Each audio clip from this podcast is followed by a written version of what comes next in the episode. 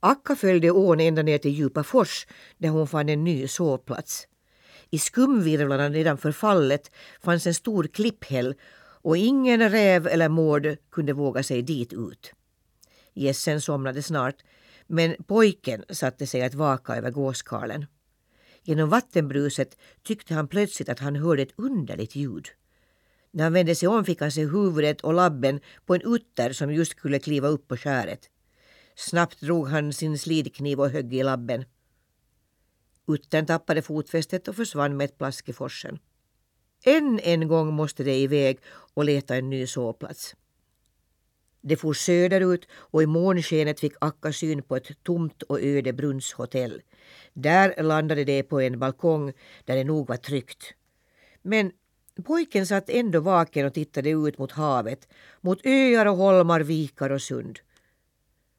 Då hörde han ett hemskt tjut nerifrån badhusparken och där nere på planen i det vita månskenet stod en räv.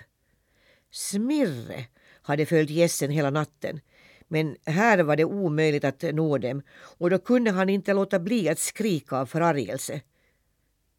Är det du Smirre? ropade Nils. Ja, vad tycker ni om natten som jag har skaffat er?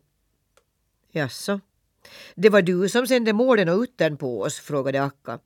Det var det, ja. Och nu ska jag leka rävleken med er vildgäss. Så länge en av er finns kvar i livet ska jag förfölja er över hela landet. Men om du vill kasta ner den där tummetott till mig så lovar jag att inte jaga er mer. Jag ger dig aldrig tummetott, svarade Akka. Vi ska försvara honom med våra liv. Håller ni honom så kär, sa Smirre rasande. Då får han bli den första jag kräver hämnd på. Och så försvann han med ett ilsket skrik. Pojken låg alltjämt vaken. Men nu var det Akkas ord till räven som hindrade honom från att sova.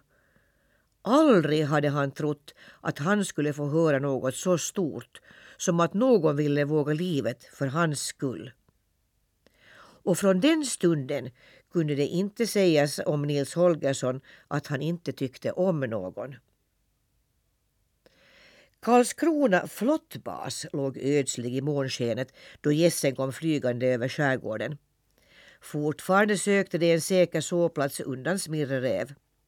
Pojken tyckte sig se en trollö av svarta stenblock med små fläckar av glimmande guld avteckna sig mot den glasgröna himlen.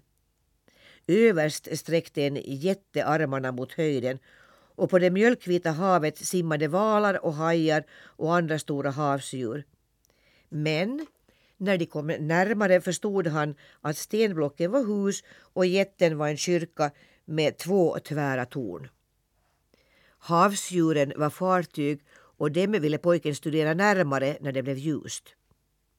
Gässen slog sig nere på det ena kyrktornet och äntligen vågade pojken krypa in under gåskarlens vinge.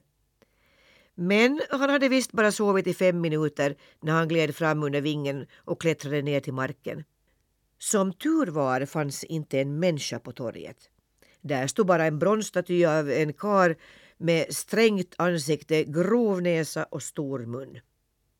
På huvudet hade han en trekantig hatt och i handen en käpp. Pojken kände sig med en så liten och ömklig och försökte morska upp sig med att vara kvick. Vad har den där långläppen här att göra, sa han högt och gick vidare bort över torget. Då hörde han tunga steg stampa över kullerstenarna som marken skalv och husen skakade. Pojken blev rädd. Är det bronsmannen som är ute igår, tänkte han och vek in på en sidogata. Bronsmannen kom efter och pojken visste inte vart han skulle ta vägen.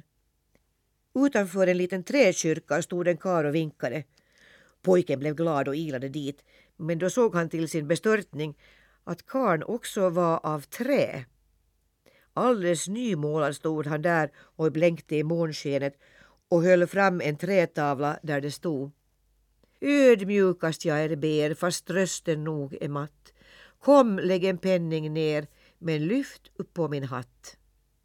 Jaså. karln var bara en fattig bössa och nu var bronsmannen inte långt borta. I detsamma böjde sig trekaren ner mot pojken och sträckte ut sin breda hand. Det var bara att tro honom om gott så pojken tog ett skutt upp i den och trekaren stack honom under sin hatt.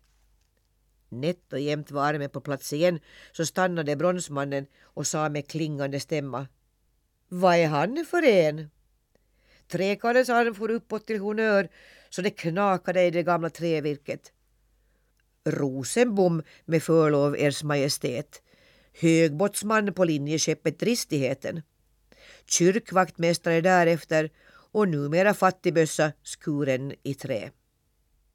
Det klack till i pojken när han hörde träkarlen säga Ers Majestät. Då var ju statyn ingen mindre än Karl den elfte, kungen som hade grundlagt stan. Har han sett till en pilt som löper omkring här i natt? Får jag bara tag i den näsvisa kanaljen så ska jag lära honom veta hut, sa kungen argt och slog med käppen. Det kan så vara, svarade träkarlen. Han sprang väl till varvet och gömde sig. Kom då med mig, Rosenbom. Fyra ögon ser mer än två, sa bronsmannen och träkarlen förstod att kungen inte ville bli motsagd.